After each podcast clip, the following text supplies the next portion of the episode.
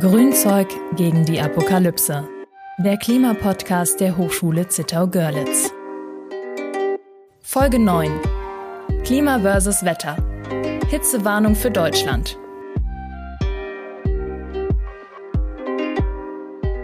Herzlich willkommen zu einer weiteren Episode unseres Podcasts Grünzeug gegen die Apokalypse. Ich bin Sarah und heute spreche ich mit Lukas über ein Thema, das uns diesem Sommer besonders beschäftigt. Die steigenden Temperaturen und das Wetter.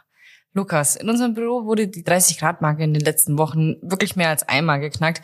Ich persönlich habe ja das Gefühl, der Ventilator läuft eher heiß und macht die Situation nur noch schlimmer. Was sagst du zur Hitze? Wie gehst du damit um und hat sie Auswirkungen auf deine Arbeit? Ja, hallo erstmal alle zusammen. Und ich muss sagen, die Hitze hat auf jeden Fall Auswirkungen auf, auf meine Arbeit, auf mein Tun. Ähm, bei der Hitze ist es wirklich schwer nachzudenken. Man merkt es sofort. Ähm, man wird langsamer im Kopf. Man fängt bei jeder kleinsten Bewegung an zu schwitzen der Puls ist nach oben gegangen und ja, also es macht kaum noch Spaß, wirklich produktiv zu sein. Absolut, da kann ich dir nur zustimmen. Aber lass uns doch mal über die aktuellen Temperaturrekorde sprechen. Also man hört es ja immer wieder, die Temperaturen steigen und steigen und steigen. Aber auch dieses Jahr wurde wieder ein weltweiter Rekord geknackt. Und zwar war der Juli der wärmste Monat seit Beginn der Wetteraufzeichnung. Kannst du uns ein bisschen mehr davon erzählen? Ja, na klar. Also dieses Jahr 2023 war wirklich wieder außergewöhnlich. Im Juli wurde eine globale Durchschnittstemperatur von 17,1 Grad gemessen. Das war der heißeste Tag seit Beginn der Wetteraufzeichnung. Und auch in Deutschland, Österreich, Italien war von einem ständigen Wechsel äh, zwischen Regen- und Hitzewellen betroffen. Wir hatten wieder mehrfache Extremwetterlagen, wir hatten Dürren, wir hatten Erdrutsche, wir hatten äh, Hochwasser, Stürme, Hagel, all das war wieder dabei. In den Städten wie Rom und Neapel wurden die Temperaturen bei ca. 45 Grad gemessen, was natürlich für ältere Menschen katastrophal ist. Ja, das stimmt. Das Wetter spielt absolut verrückt und ich kann dir auch erklären, warum das denn so ist. Und zwar ist das Wetter ja eine, ähm, und zwar ist das Wetter ja ein ziemlich kurzfristiger Zustand der Atmosphäre. Aber nicht nur das, unser Wetter wird auch maßgeblich durch den sogenannten Jetstream beeinflusst. Und zwar ist der Jetstream ein starker Wind in einer Höhe von ungefähr sieben bis zwölf Kilometern. Anna erklärt Jetstreams. Jetstream oder zu Deutsch Strahlstrom, das sind die Bezeichnungen für Starkwindfelder, die im Bereich der oberen Troposphäre bis zur unteren Stratosphäre, also in acht bis zwölf Kilometer Höhe auftreten. Jetstreams sind die stärksten natürlich auftretenden Winde und im Vergleich zu anderen Wetterphänomenen sehr verlässlich und über mehrere Tage stabil. Sie können Geschwindigkeiten von bis zu 540 Kilometer pro Stunde erreichen. Laut dem deutschen Wetterdienst sind Jetstreams in der Regel 1000 bis 5000 Kilometer lang, mehrere hundert Kilometer breit und wenige Kilometer dick. Jetstreams bilden sich infolge von globalen Ausgleichsbewegungen zwischen Regionen mit starkem Luftdruck bzw. Temperaturunterschieden. Entlang dieser horizontalen Gradienten findet eine Ausgleichsbewegung der Luft statt. Dieser Gradient hat eine Süd-Nord-Ausrichtung auf der Nordhalbkugel und eine Nord-Süd-Ausrichtung auf der Südhalbkugel. Beide Strömungen werden durch die Erdrotation durch die Corioliskraft nach Osten abgelenkt. Aufgrund der großen Höhe und der dort in der freien Atmosphäre fehlenden Reibung erreichen die Jetstreams die genannten hohen Geschwindigkeiten. Auf der Nord- und Südhalbkugel gibt es zwei zuverlässige Jetstreams, den Polarfront und den Subtropenstrahlstrom. Der Polarfront Jetstream ist für Europa der wichtigste Strahlstrom. Er ist ein Westwind. Der Subtropen-Jetstream ist schwächer als der Polar-Jetstream. Der Subtropen-Jetstream bildet sich oft nur in den jeweiligen Wintermonaten. Jetstreams sind recht scharf von den umgebenden Luftmassen abgegrenzt und besitzen im Endeffekt die Form eines Schlauches oder Flusses, der um den Globus meandert. Diese Meander oder Wellen entstehen durch die Unregelmäßigkeit der thermischen Gefälle. Diese Welle wird Rossby-Welle genannt und auf der Nordhalbkugel durch geografische Hindernisse wie den Himalaya und die Rocky Mountains verstärkt. Diese dynamische Wellenbewegung im Jetstream bringt Bewegung auch in die unteren Luftschichten und sorgt entsprechend der Verwirbelung für die Entstehung und die kontinuierliche Verschiebung von Tief- und Hochdruckgebieten, zum Beispiel dem Azorenhoch und dem Islandtief. Diese unterschiedlichen Druckgebiete sind maßgeblich am mitteleuropäischen Wetter beteiligt, da sie die charakteristischen Witterungswechsel hervorrufen. Normalerweise zieht der Polar-Jetstream im Sommer kühle Luft vom Atlantik nach Europa und sorgt für, so für gemäßigte Temperaturen. Im Winter trägt der warme und feuchte Luftmassen von den Ozeanen auf die Kontinente und schafft so milde Winter. Besondere Wetterereignisse gibt es dann, wenn der Jetstream nicht wie gewohnt strömt. Als Beispiel für extreme Wetterereignisse, die mit dem Jetstream zusammenhängen, nennt Stefan Rahmsdorf vom Potsdam Institut für Klimafolgenforschung die Elbeflut von 2002, den Jahrhundertsommer 2003 oder auch Rekordfluten von Elbe und Donau im Jahr 2013. Die Jetstreams prägen also unser Klima maßgeblich und sie reagieren auf die Folgen des Klimawandels. In den vergangenen Jahren tritt verstärkt der Effekt auf, der für die Wetterextreme in Europa verantwortlich war. Dabei spaltet sich der Jetstream über Europa in zwei Äste auf. Man spricht von Doppeljet-Ereignissen. Die Luft vom Atlantik wird abgelenkt und kann Europa nicht kühlen.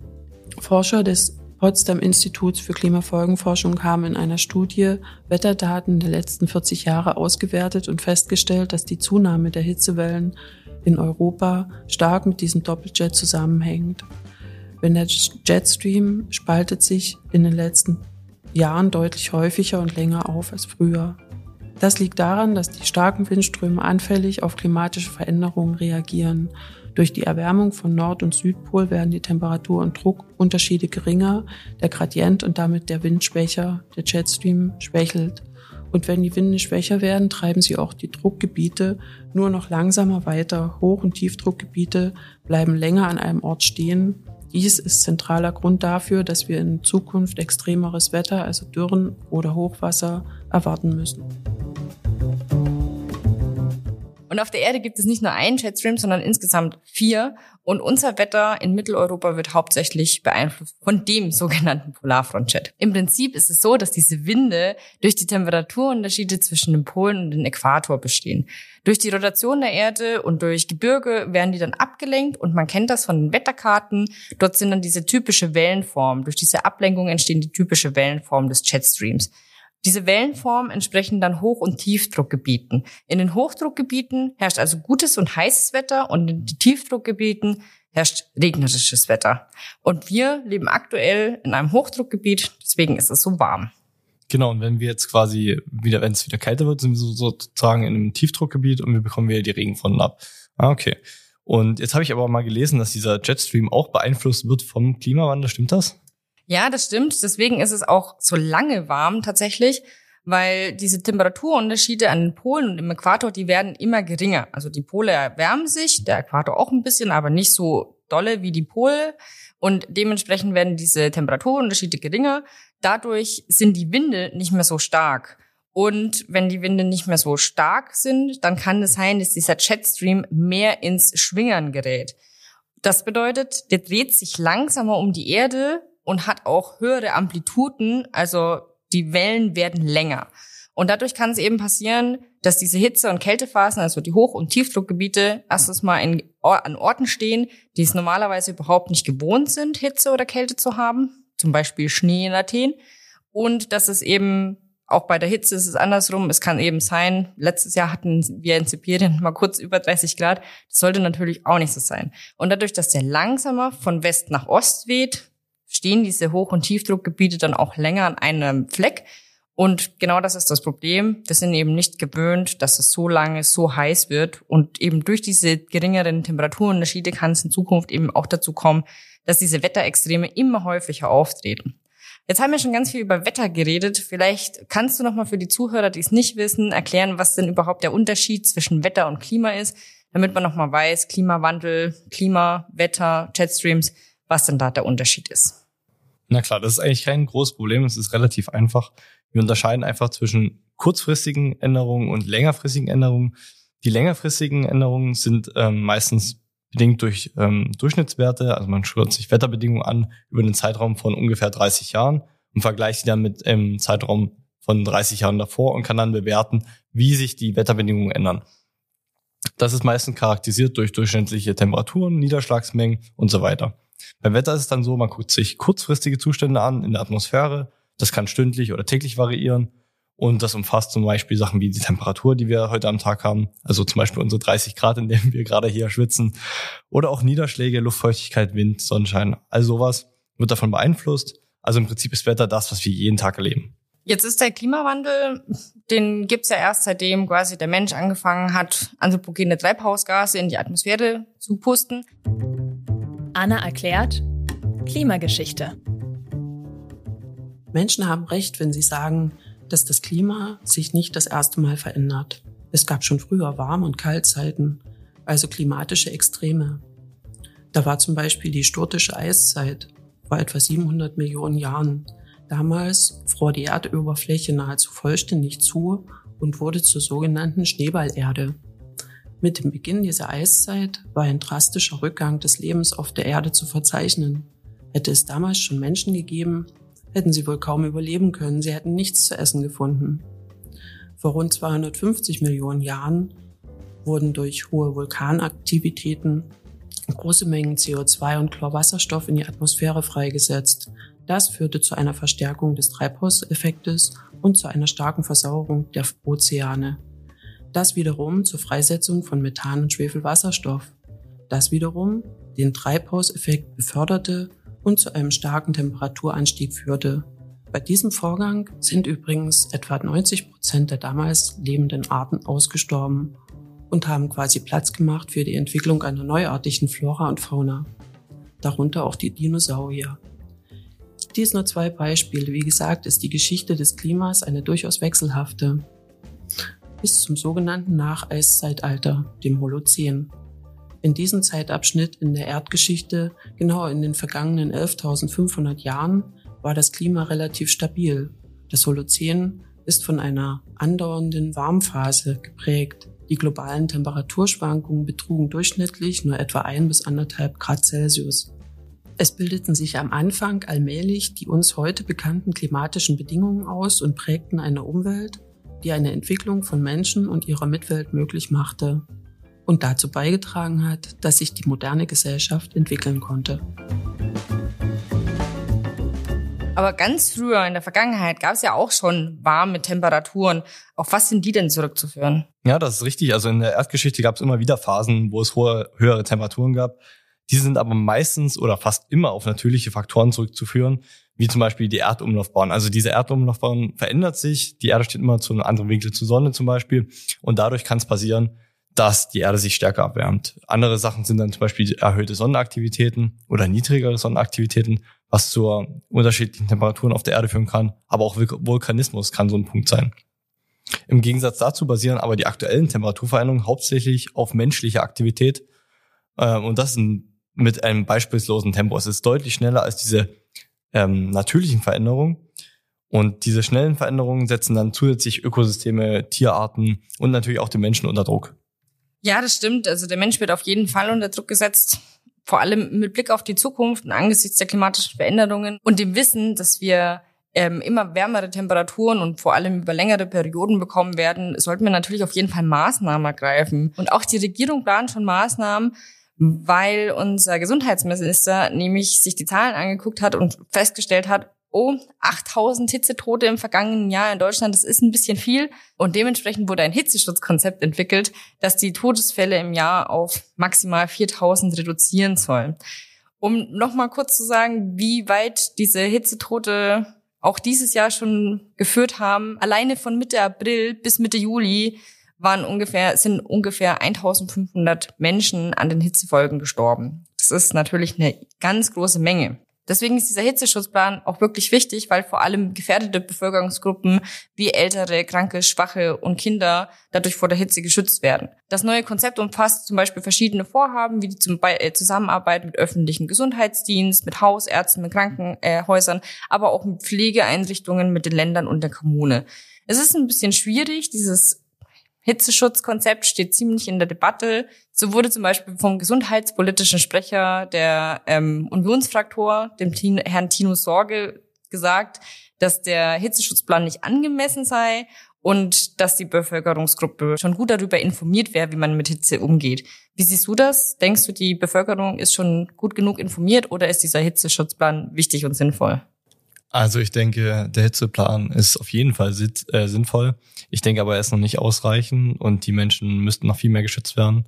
Ich habe erst vor kurzem gesehen, wie Frankreich mit dem Thema umgeht, nachdem die mehrere Tote hatten haben die jetzt angefangen, ähm, Sprühköpfe auf den Gehwegen zum Beispiel zu verteilen und bei heißen Tagen sprühen die quasi Wasser auf allen Gehwegen.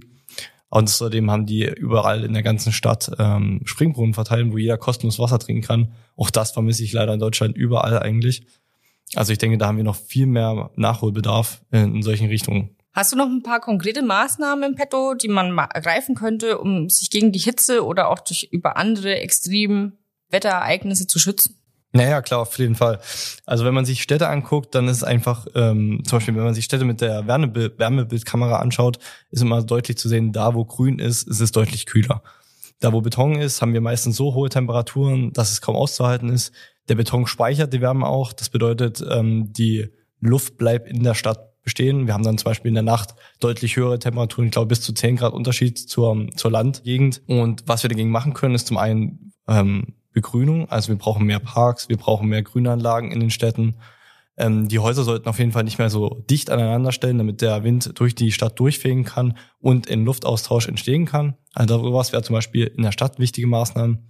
Aber natürlich auf das Aufreißen von Betonschichten und ähm, die Möglichkeit von Wasserabfluss, zum Beispiel wenn es wieder zu stark Regen kommt, dass es nicht zu Überschwemmung kommt, sondern ähm, es Möglichkeiten gibt, dass dieses Wasser langsam und beständig abfließen kann, ohne ähm, sofort Keller zu überfluten, Städte, äh, Straßen zu überfluten oder sonstiges. Genau, das sind jetzt so Beispiele, die man, ähm, die Kommunen zum Beispiel machen können, Städte tun können. Vielleicht hast du noch mal Beispiele für Privatpersonen, was die machen können, um sich runterzukühlen? Ich habe auf jeden Fall ein Beispiel, was man auf gar keinen Fall machen sollte. Und zwar dieser gute alte Tipp, ein nasses Handtuch an die Fenster zu hängen und am besten noch alle Fenster und Türen geschlossen zu halten. Ne? Hier ist nämlich das Problem, dass uns nicht die Hitze die Hitzentoten bringt, sondern die Feuchtigkeit in der Luft ist viel schlimmer als Hitze an sich. Also mit trockener Hitze kann unser Körper relativ gut umgehen. Mit feuchter Hitze allerdings nicht. Da spielen dann einfach unsere körperlichen Funktionen irgendwann nicht mehr mit, sodass man einfach tot umkippt, weil das Herz nicht mehr mitmacht und man diese ganze Hitze nicht mehr abtransportieren kann durch Schwitzen und so weiter. Das heißt, das Sinnvollste, was man in seiner eigenen Wohnung machen kann, wenn man jetzt nicht unbedingt auf dem Land wohnt, ähm, ist erstmal alle Fenster auf, so viel Durchluft, Durchzug wie möglich verursachen, dass die Hitze vom eigenen Körper abtransportiert werden kann. Und was übrigens auch nicht stimmt, ist der Fakt, dass man steife Nacken von dieser Zugluft bekommt. Und außerdem würde ich sagen, falls das doch stimmen sollte, lieber einen steifen Nacken als Hitzetod. Von daher kann man hier nur den Tipp geben, alle Fenster auf ist das Sinnvollste, was man in der Wohnung tun kann. Ja, ich denke, das sind schon ein paar wichtige Maßnahmen, die man treffen kann. Andere Maßnahmen wie in der Landwirtschaft, die wir treffen müssen, damit Rückhaltebecken zum Beispiel geschaffen werden, damit äh, weiter die Pflanzen bewässert werden können oder dass auch äh, Rückhaltebecken in der Stadt angebracht sind, ist natürlich auch ein wichtiger Punkt. Aber solche Punkte würden wir vielleicht nochmal in einer extra Folge besprechen. Ne? Also Schwammstadt wäre da ein Stichpunkt. Vielleicht wäre das nochmal für eine extra Folge ein Thema. Genau, Schwammstadt ist ja ein sehr weites Feld, das zwar auch ein bisschen mit Begründung zu tun hat, aber das ist so ausführlich, da lohnt es sich wirklich nochmal in einem expliziten Podcast darüber zu sprechen. Ja, dann vielen Dank, Sarah, für das Gespräch. Ich danke dir. Bis zum nächsten Mal. Bis zum nächsten Mal. Grünzeug gegen die Apokalypse. Der Klimapodcast der Hochschule Zittau-Görlitz.